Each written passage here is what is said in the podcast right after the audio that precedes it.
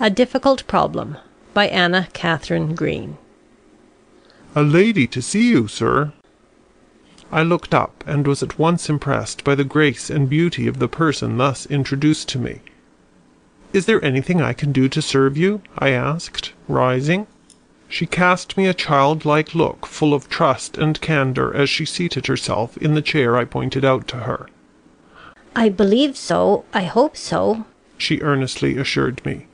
"I I am in great trouble. I've just lost my husband, but it is is not that. It's the slip of paper I found on my dresser, and which which She was trembling violently, and her words were fast becoming incoherent. I calmed her and asked her to relate her story just as it had happened and after a few minutes of silent struggle she succeeded in collecting herself sufficiently to respond with some degree of connection and self possession.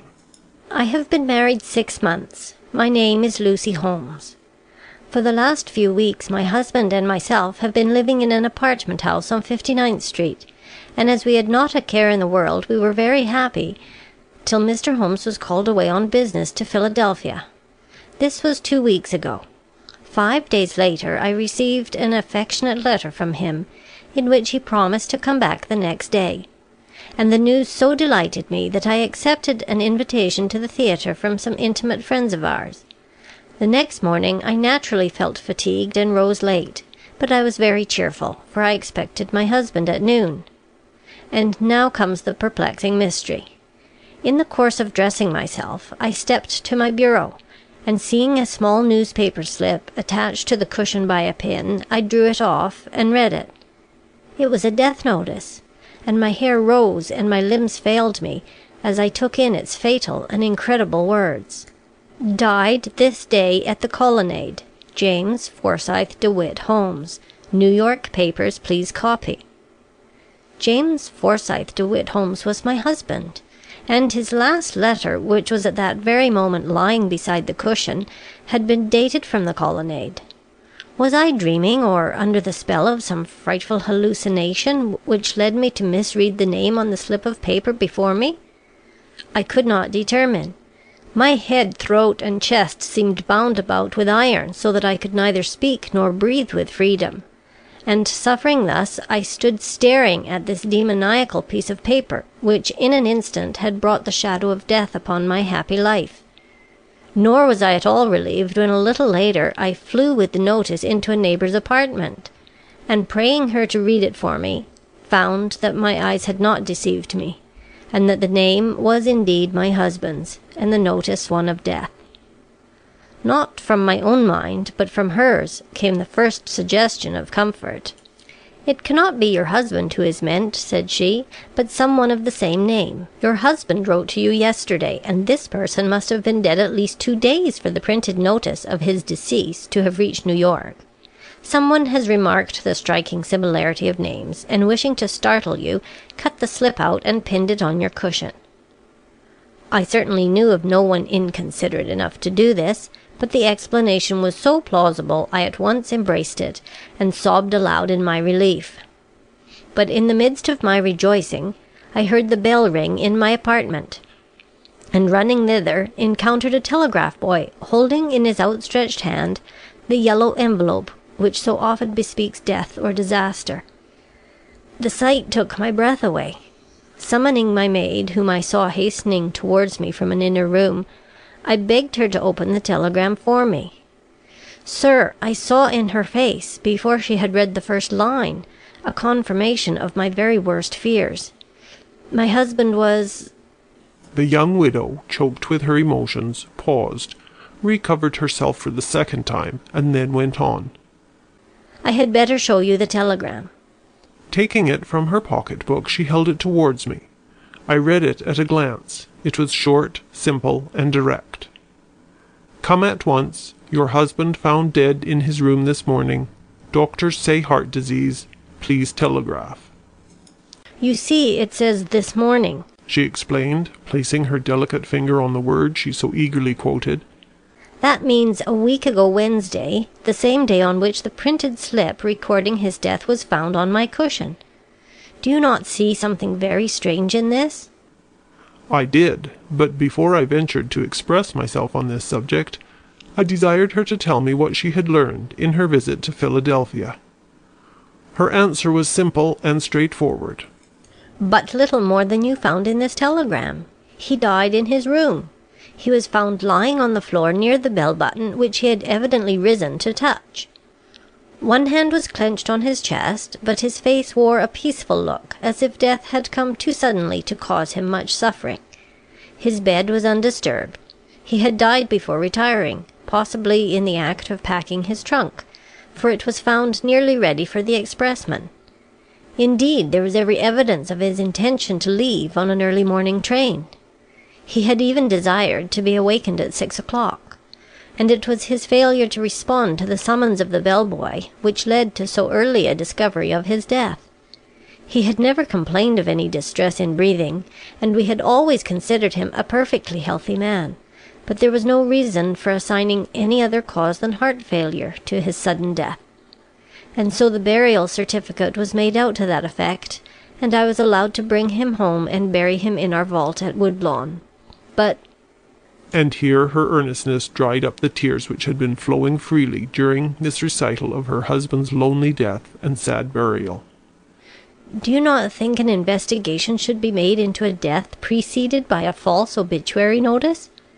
For I found, when I was in Philadelphia, that no paragraph such as I had found pinned to my cushion had been inserted in any paper there, nor had any other man of the same name ever registered at the Colonnade much less died there. Have you this notice with you? I asked. She immediately produced it, and while I was glancing it over, remarked Some persons would give a superstitious explanation to the whole matter, think I had received a supernatural warning, and been satisfied with what they would call a spiritual manifestation. But I have not a bit of such folly in my composition. Living hands set up the type and printed the words which gave me so deathly a shock; and hands with a real purpose in them cut it from the paper and pinned it to my cushion for me to see when I woke on that fatal morning. But whose hands? That is what I want you to discover. I had caught the fever of her suspicions long before this, and now felt justified in showing my interest. "First, let me ask," said I. Who has access to your rooms besides your maid?" "No one absolutely no one." "And what of her?" "She is innocence itself. She is no common housemaid, but a girl my mother brought up, who for love of me consents to do such work in the household as my simple needs require." "I should like to see her." "There is no objection to your doing so, but you will gain nothing by it. I have already talked the subject over with her a dozen times, and she is as much puzzled by it as I am myself.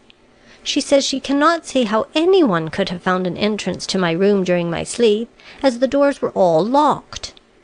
Yet, as she very naturally observes, someone must have done so, for she was in my bedroom herself just before I returned from the theatre, and can swear, if necessary, that no such slip of paper was to be seen on my cushion at that time, for her duties led her directly to my bureau, and kept her there for full five minutes." "And you believed her?" I suggested. "Implicitly." "In what direction, then, do your suspicions turn?" "Alas! in no direction. That's the trouble. I don't know whom to mistrust. It was because I was told that you had the credit of seeing light where others can see nothing but darkness, that I have sought your aid in this emergency; for the uncertainty surrounding this matter is killing me, and will make my sorrow quite unendurable if I cannot obtain relief from it." "I do not wonder," I began, struck by the note of truth in her tones, "and I shall certainly do what I can for you. But, before we go any further, let us examine this scrap of newspaper, and see what we can make out of it." I had already noted two or three points in connection with it to which I now proceeded to direct her attention. "Have you compared this notice," I pursued, "with such others as you find every day in the papers?" "No," was her eager answer. "Is it not like them all?" "Read," was my quiet interruption. "On this day at the Colonnade." On what day? The date is usually given in all the bona fide notices I have seen." "Is it?" she asked, her eyes moist with unshed tears, opening widely in her astonishment. "Look in the papers on your return home and see. Then the print. Observe that the type is identical on both sides of this make believe clipping, which in fact there is always a perceptible difference between that used in the obituary column and that to be found in the columns devoted to other matter. Notice also," I continued, holding up the scrap of paper between her and the light, "that the alignment on one side is not exactly parallel with that on the other a discrepancy which would not exist if both sides had been printed on a newspaper press. These facts lead me to conclude, first, that the effort to match the type exactly was the mistake of a man who tries to do too much; and secondly, that one of the sides at least, presumably that containing the obituary notice, was printed on a hand press, on the blank side of a piece of galley proof picked up in some newspaper office." "Let me see and stretching out her hand with the utmost eagerness, she took the slip and turned it over. Instantly a change took place in her countenance.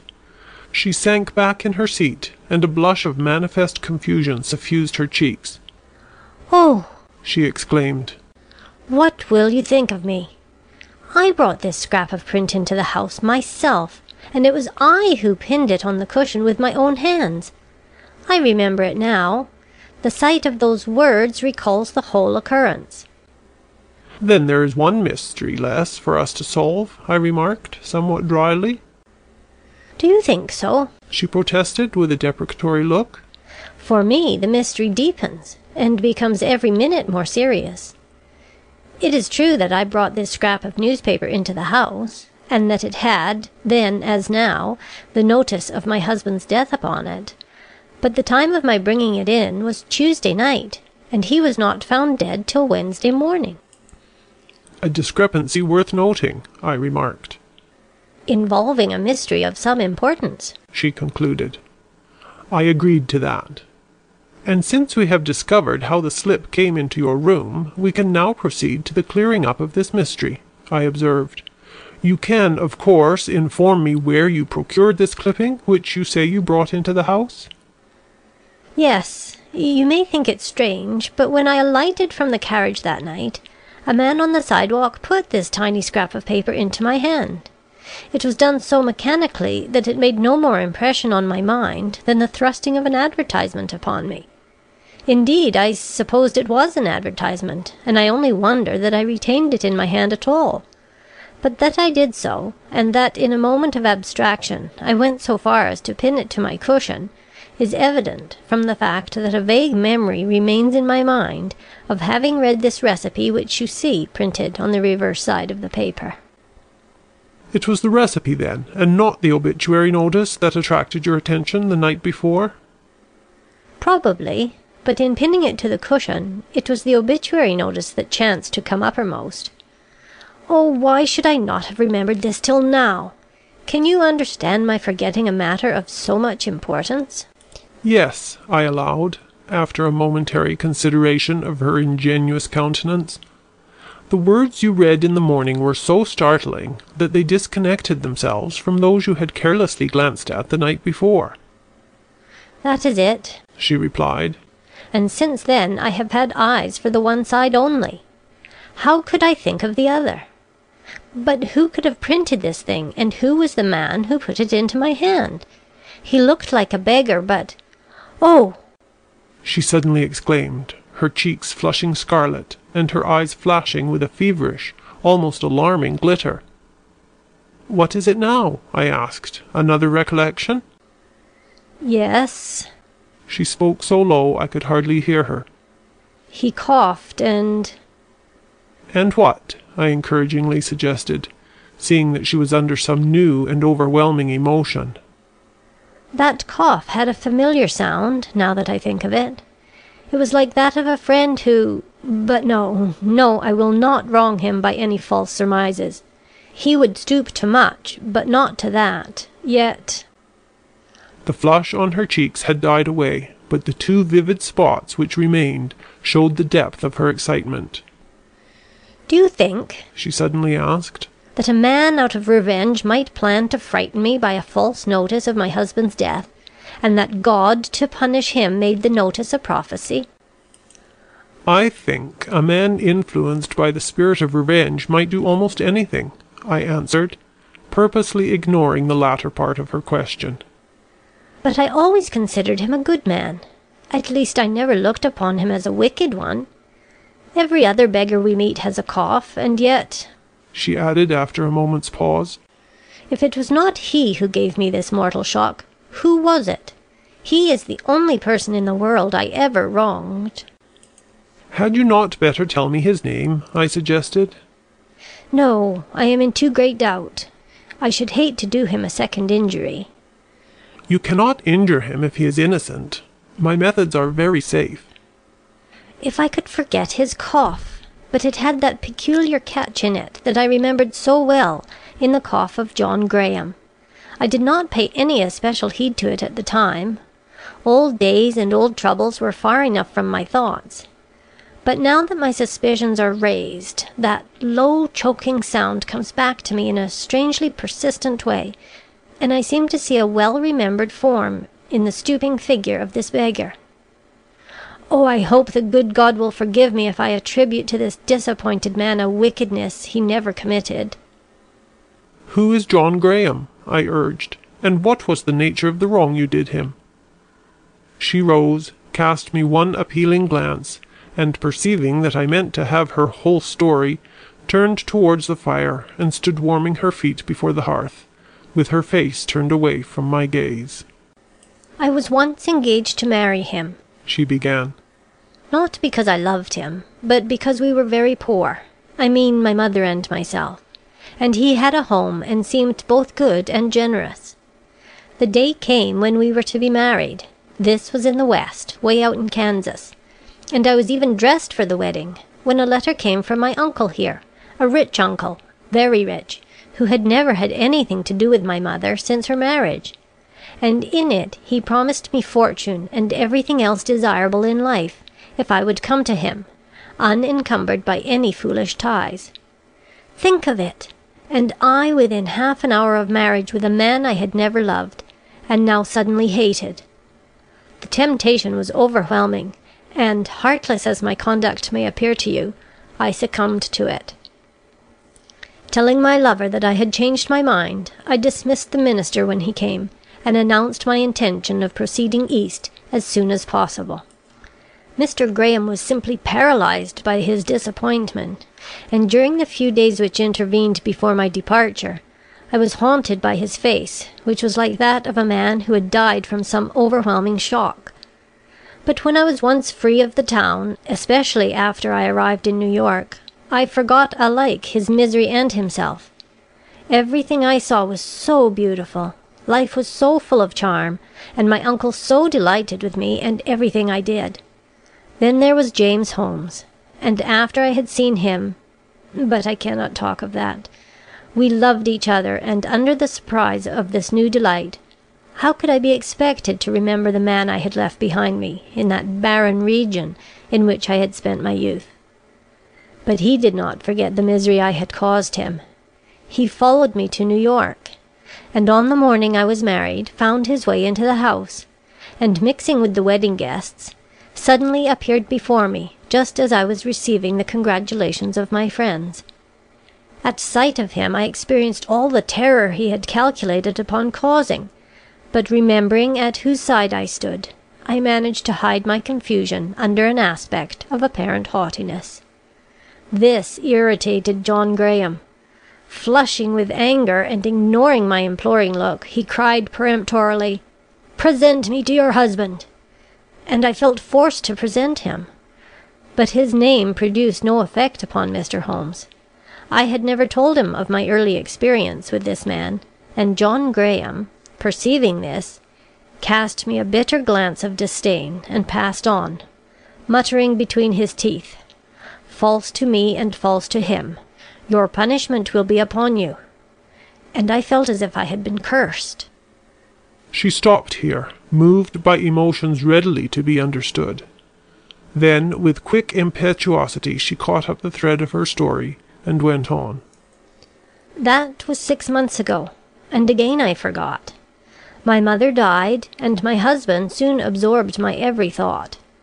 How could I dream that this man, who is little more than a memory to me, and scarcely that, was secretly planning mischief against me? Yet this scrap about which we have talked so much may have been the work of his hands. And even my husband's death She did not finish, but her face, which was turned towards me, spoke volumes. Your husband's death shall be inquired into, I assured her; and she, exhausted by the excitement of her discoveries, asked that she might be excused from further discussion of the subject at that time. As I had no wish myself to enter any more fully into the matter just then, I readily acceded to her request, and the pretty widow left me. 2. Obviously the first fact to be settled was whether Mr. Holmes had died from purely natural causes. I accordingly busied myself the next few days with this question, and was fortunate enough to so interest the proper authorities that an order was issued for the exhumation and examination of the body. The result was disappointing. No traces of poison were to be found in the stomach, nor was there to be seen on the body any mark of violence with the exception of a minute prick upon one of his thumbs. This speck was so small that it escaped every eye but my own. The authorities assuring the widow that the doctor's certificate given her in Philadelphia was correct, he was again interred. But I was not satisfied, neither do I think she was. I was confident that this death was not a natural one, and entered upon one of those secret and prolonged investigations which have constituted the pleasure of my life for so many years. First I visited the colonnade in Philadelphia, and being allowed to see the room in which Mr. Holmes died, went through it carefully. As it had not been used since that time, I had some hopes of coming upon a clue. But it was a vain hope, and the only result of my journey to this place was the assurance I received that the gentleman had spent the entire evening preceding his death in his own room, where he had been brought several letters and one small package, the latter coming by mail. With this one point gained, if it was a point, I went back to New York. Calling on Mrs. Holmes, I asked her if while her husband was away she had sent him anything besides letters, and upon her replying to the contrary, requested to know if in her visit to Philadelphia she had noted among her husband's effects anything that was new or unfamiliar to her. For he received a package while there, I explained, and though its contents may have been perfectly harmless, it is just as well for us to be assured of this before going any further. Oh, you think then he was really the victim of some secret violence? We have no proof of it, I said. On the contrary, we are assured that he died from natural causes. But the incident of the newspaper slip outweighs in my mind the doctor's conclusions, and until the mystery surrounding that obituary notice has been satisfactorily explained by its author, I shall hold to the theory that your husband has been made away with in some strange and seemingly unaccountable manner, which it is our duty to bring to light. You are right, you are right. Oh, John Graham! She was so carried away by this plain expression of my belief that she forgot the question I had put to her. You have not told whether or not you found anything among your husband's effects that can explain this mystery, I suggested. She at once became attentive. Nothing, said she. His trunks were already packed, and his bag nearly so. There were a few things lying about the room which were put into the latter, but I saw nothing but what was familiar to me among them at least, I think not. Perhaps we had better look through his trunk and see. I have not had the heart to open it since I came back. As this was exactly what I wished, I said as much, and she led me into a small room, against the wall of which stood a trunk with a travelling bag on top of it. Opening the latter, she spread the contents out on the trunk. I know all these things, she sadly murmured, the tears welling in her eyes. This? I inquired, lifting up a bit of coiled wire with two or three little rings dangling from it. No. Why, what is that? It looks like a puzzle of some kind." "Then it is of no consequence. My husband was for ever amusing himself over some such contrivance. All his friends knew how well he liked these toys, and frequently sent them to him. This one evidently reached him in Philadelphia."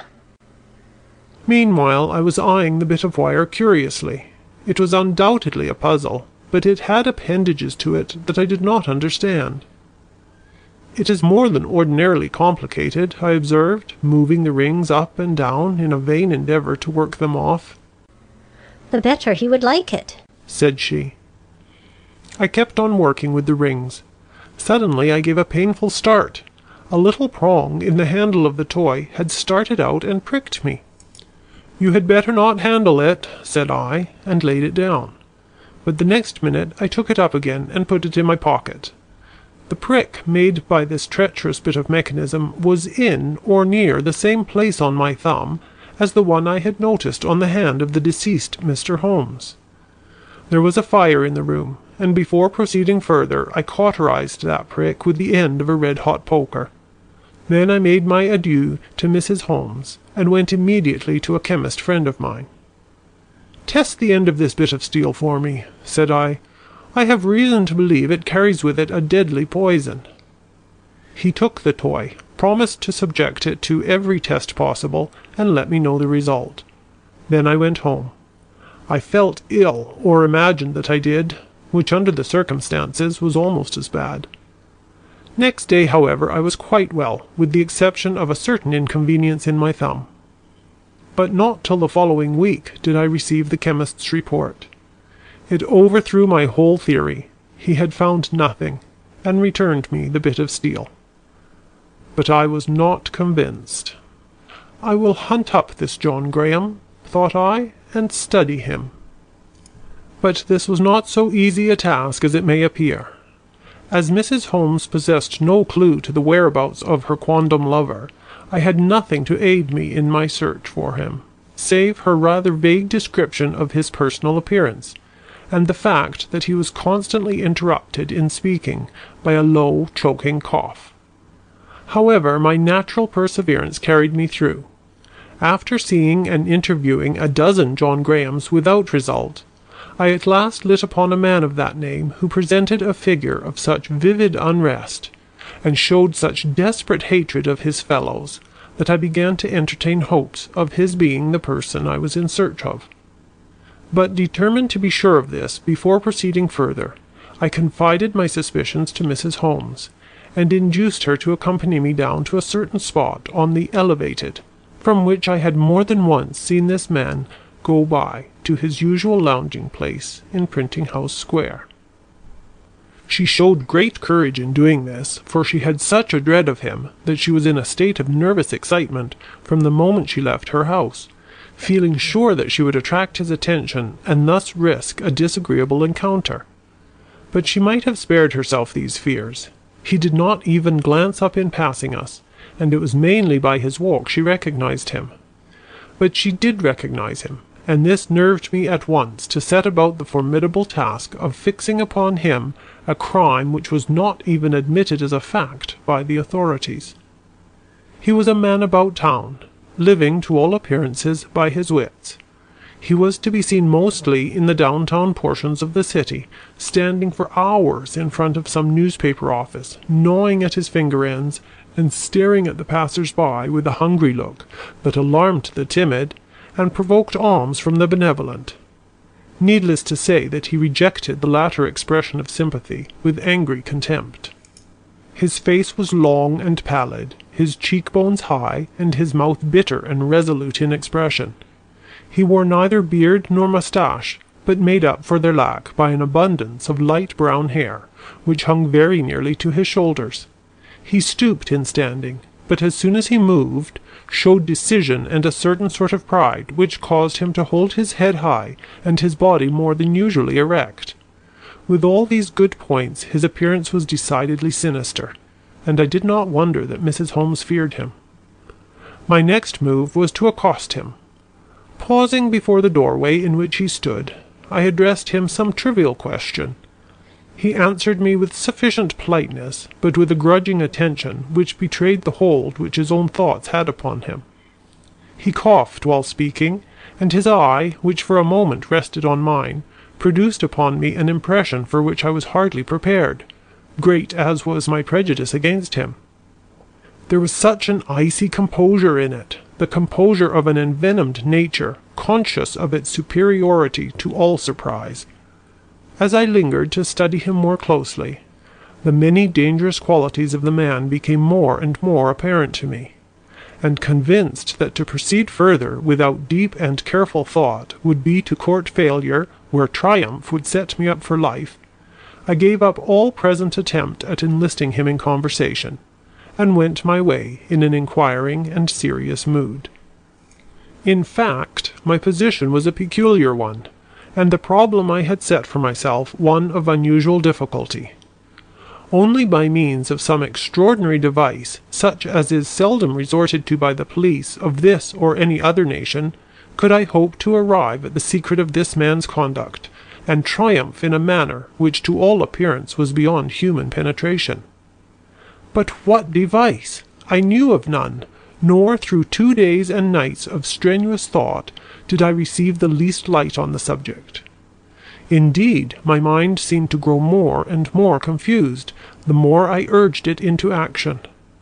I failed to get inspiration indoors or out, and feeling my health suffer from the constant irritation of my recurring disappointment, I resolved to take a day off and carry myself and my perplexities into the country.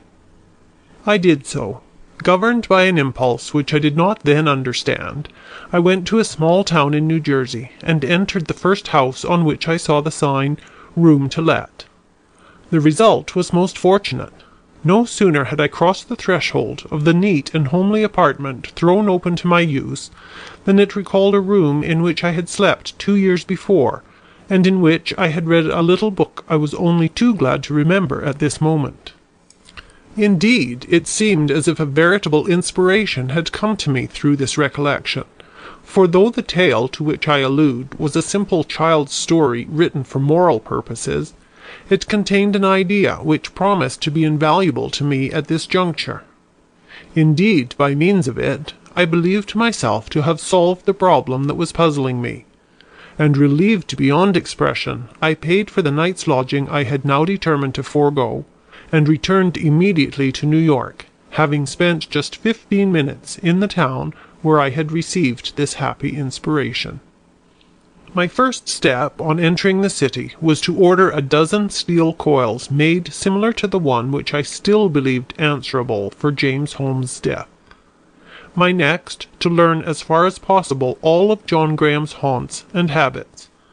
At a week's end I had the springs, and knew almost as well as he did himself where he was likely to be found at all times of the day and night. I immediately acted upon this knowledge. Assuming a slight disguise, I repeated my former stroll through Printing House Square, looking into each doorway as I passed. John Graham was in one of them, staring in his old way at the passing crowd but evidently seeing nothing but the images formed by his own disordered brain. A manuscript roll stuck out of his breast pocket, and from the way his nervous fingers fumbled with it, I began to understand the restless glitter of his eyes, which were as full of wretchedness as any eyes I have ever seen. Entering the doorway where he stood, I dropped at his feet one of the small steel coils with which I was provided. He did not see it. Stopping near him, I directed his attention to it by saying, "Pardon me, but did I not see something drop out of your hand?" He started, glanced at the seeming inoffensive toy at which I pointed, and altered so suddenly and so vividly that it became instantly apparent that the surprise I had planned for him was fully as keen and searching a one as I had anticipated. Recoiling sharply, he gave me a quick look then glanced down again at his feet, as if half expecting to find the object vanished, which had startled him. But, perceiving it still lying there, he crushed it viciously with his heel, and uttering some incoherent words, dashed impetuously from the building. Confident that he would regret this hasty impulse and return, I withdrew a few steps and waited, and sure enough, in less than five minutes he came slinking back. Picking up the coil with more than one sly look about, he examined it closely. Suddenly he gave a sharp cry and went staggering out. Had he discovered that the seeming puzzle possessed the same invisible spring which had made the one handled by James Holmes so dangerous? Certain as to the place he would be found in next, I made a short cut to an obscure little saloon in Nassau Street, where I took up my stand in a spot convenient for seeing without being seen. In ten minutes he was standing at the bar asking for a drink. "Whiskey!" he cried. "Straight!" It was given him but as he set the empty glass down on the counter, he saw lying before him another of the steel springs, and was so confounded by the sight that the proprietor, who had put it there at my instigation, thrust out his hand toward him as if half afraid he would fall. "Where did that that thing come from?" stammered John Graham, ignoring the other's gesture and pointing with a trembling hand at the seemingly insignificant bit of wire between them. Didn't it drop from your coat pocket?" inquired the proprietor. "It wasn't lying here before you came in." With a horrible oath the unhappy man turned and fled from the place. I lost sight of him after that for three hours, then I suddenly came upon him again. He was walking up town with a set purpose in his face that made him look more dangerous than ever. Of course I followed him, expecting him to turn towards Fifty ninth Street but at the corner of Madison Avenue and Forty seventh Street he changed his mind and dashed toward Third Avenue.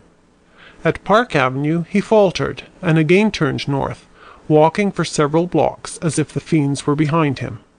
I began to think that he was but attempting to walk off his excitement, when at a sudden rushing sound in the cut beside us he stopped and trembled. An express train was shooting by.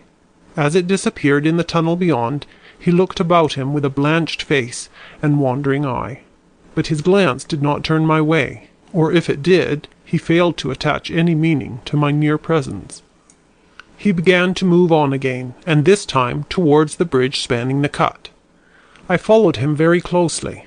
In the centre of it he paused and looked down at the track beneath him. Another train was approaching. As it came near he trembled from head to foot, and catching at the railing against which he leaned, was about to make a quick move forward, when a puff of smoke arose from below and sent him staggering backward, gasping with a terror I could hardly understand, till I saw that the smoke had taken the form of a spiral, and was sailing away before him in what to his disordered imagination must have looked like a gigantic image of the coil with which twice before on this day he had found himself confronted. It may have been chance, and it may have been Providence, but whichever it was it saved him. He could not face that semblance of his haunting thought, and turning away he cowered down on the neighbouring curbstone, where he sat for several minutes with his head buried in his hands. When he rose again he was his own daring and sinister self. Knowing that he was now too much master of his faculties to ignore me any longer, I walked quickly away and left him. I knew where he would be at six o'clock, and had already engaged a table at the same restaurant. It was seven, however, before he put in an appearance, and by this time he was looking more composed. There was a reckless air about him, however, which was perhaps only noticeable to me, for none of the habitués of this especial restaurant were entirely without it, wild eyes and unkempt hair being in the majority. I let him eat. The dinner he ordered was simple, and I had not the heart to interrupt his enjoyment of it. But when he had finished and came to pay, then I allowed the shock to come. Under the bill which the waiter laid at the side of his plate was the inevitable steel coil, and it produced even more than its usual effect. I own I felt sorry for him. He did not dash from the place, however, as he had from the liquor saloon. A spirit of resistance had seized him, and he demanded to know where this object of his fear had come from. No one could tell him, or would. Whereupon he began to rave, and would certainly have done himself or somebody else an injury if he had not been calmed by a man almost as wild looking as himself. Paying his bill, but vowing he would never enter the place again, he went out, clay white, but with the swaggering air of a man who had just asserted himself. He drooped, however, as soon as he reached the street, and I had no difficulty in following him to a certain gambling den, where he gained three dollars and lost five. From there he went to his lodgings in West Tenth Street. I did not follow him in. He had passed through many deep and wearing emotions since noon, and I had not the heart to add another to them. But late the next day I returned to this house and rang the bell. It was already dusk, but there was light enough for me to notice the unrepaired condition of the iron railings on either side of the old stone stoop, and to compare this abode of decayed grandeur with the spacious and elegant apartment in which pretty Mrs. Holmes mourned the loss of her young husband. Had any such comparison ever been made by the unhappy John Graham, as he hurried up these decayed steps into the dismal halls beyond? In answer to my summons there came to the door a young woman to whom I had but to intimate my wish to see Mr. Graham, for her to let me in with the short announcement. Top floor, back room. Door open, he's out. Door shut, he's in. As an open door meant liberty to enter, I lost no time in following the direction of her pointing finger, and presently found myself in a low attic chamber, overlooking an acre of roofs. A fire had been lighted in the open grate, and the flickering red beams danced on ceiling and walls with a cheeriness greatly in contrast to the nature of the business which had led me there. As they also served to light the room, I proceeded to make myself at home and drawing up a chair, sat down at the fireplace in such a way as to conceal myself from any one entering the door. In less than half an hour he came in. He was in a state of high emotion. His face was flushed and his eyes burning. Stepping rapidly forward, he flung his hat on the table in the middle of the room, with a curse that was half cry and half groan. Then he stood silent, and I had an opportunity of noting how haggard he had grown in the short time which had elapsed since I had seen him last. But the interval of his inaction was short, and in a moment he flung up his arms with a loud Curse her! that rang through the narrow room and betrayed the source of his present frenzy. Then he again stood still, grating his teeth and working his hands in a way terribly suggestive of the murderer's instinct. But not for long. He saw something that attracted his attention on the table, a something upon which my eyes had long before been fixed, and starting forward with a fresh and quite different display of emotion, he caught up what looked like a roll of manuscript and began to tear it open. Back again, always back! wailed from his lips and he gave the roll a toss that sent from its midst a small object which he no sooner saw than he became speechless and reeled back. It was another of the steel coils. Good God! fell at last from his stiff and working lips. Am I mad, or has the devil joined in the pursuit against me? I cannot eat, I cannot drink, but this diabolical spring starts up before me. It is here, there, everywhere, the visible sign of my guilt, the the He had stumbled back upon my chair, and turning, saw me. I was on my feet at once, and noting that he was dazed by the shock of my presence, I slid quietly between him and the door. The movement roused him. Turning upon me with a sarcastic smile in which was concentrated the bitterness of years, he briefly said so, I am caught. Well, there has to be an end to men as well as to things, and I am ready for mine. She turned me away from her door to day, and after the hell of that moment I don't much fear any other. You had better not talk, I admonished him. All that falls from you now will only tell against you on your trial. He broke into a harsh laugh. And do you think I care for that? That, having been driven by a woman's perfidy into crime, I am going to bridle my tongue and keep down the words which are my only safeguard from insanity? No, no, while my miserable breath lasts, I will curse her, and if the halter is to cut short my words, it shall be with her name blistering my lips. I attempted to speak, but he would not give me the opportunity. The passion of weeks had found vent, and he rushed on recklessly. I went to her house to day. I wanted to see her in her widow's weeds. I wanted to see her eyes red with weeping over a grief which owed its bitterness to me. But she would not grant me an admittance. She had me thrust from her door, and I shall never know how deeply the iron has sunk into her soul. But And here his face showed a sudden change. I shall see her if I'm tried for murder. She will be in the court room, on the witness stand. Doubtless, I interjected. But his interruption came quickly and with vehement passion. Then I am ready. Welcome trial, conviction, death even. To confront her eye to eye is all I wish. She shall never forget it. Never. Then you do not deny I began. I deny nothing. He returned, and held out his hands with a grim gesture. How can I, when there falls from everything I touch the devilish thing which took away the life I hated? Have you anything more to say, or do, before you leave these rooms? I asked. He shook his head, and then, bethinking himself, pointed to the roll of paper which he had flung on the table. Burn that. he cried. I took up the roll and looked at it. It was the manuscript of a poem in blank verse. I have been with it into a dozen newspaper and magazine offices. He explained with great bitterness. Had I succeeded in getting a publisher for it, I might have forgotten my wrongs and tried to build up a new life on the ruins of the old. But they would not have it, none of them. So I say burn it, that no memory of me may remain in this miserable world.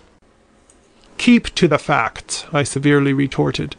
It was while carrying this poem from one newspaper to another that you secured that bit of print upon the blank side of which you yourself printed the obituary notice with which you savoured your revenge upon the woman who had disappointed you. You know that? Then you know where I got the poison with which I tipped the silly toy with which that weak man fooled away his life? No, said I, I do not know where you got it. I merely know it was no common poison bought at a druggist's, or from any ordinary chemist. It was Woorali, the deadly secret Woorali. I got it from but that's another man's secret. You'll never hear from me anything that will compromise a friend. I got it, that is all. One drop, but it killed my man. The satisfaction, the delight, which he threw into these words are beyond description. As they left his lips, a jet of flame from the neglected fire shot up, and threw his figure for one instant into bold relief upon the lowering ceiling. Then it died out, and nothing but the twilight dusk remained in the room and on the countenance of this doomed and despairing man. End of a difficult problem.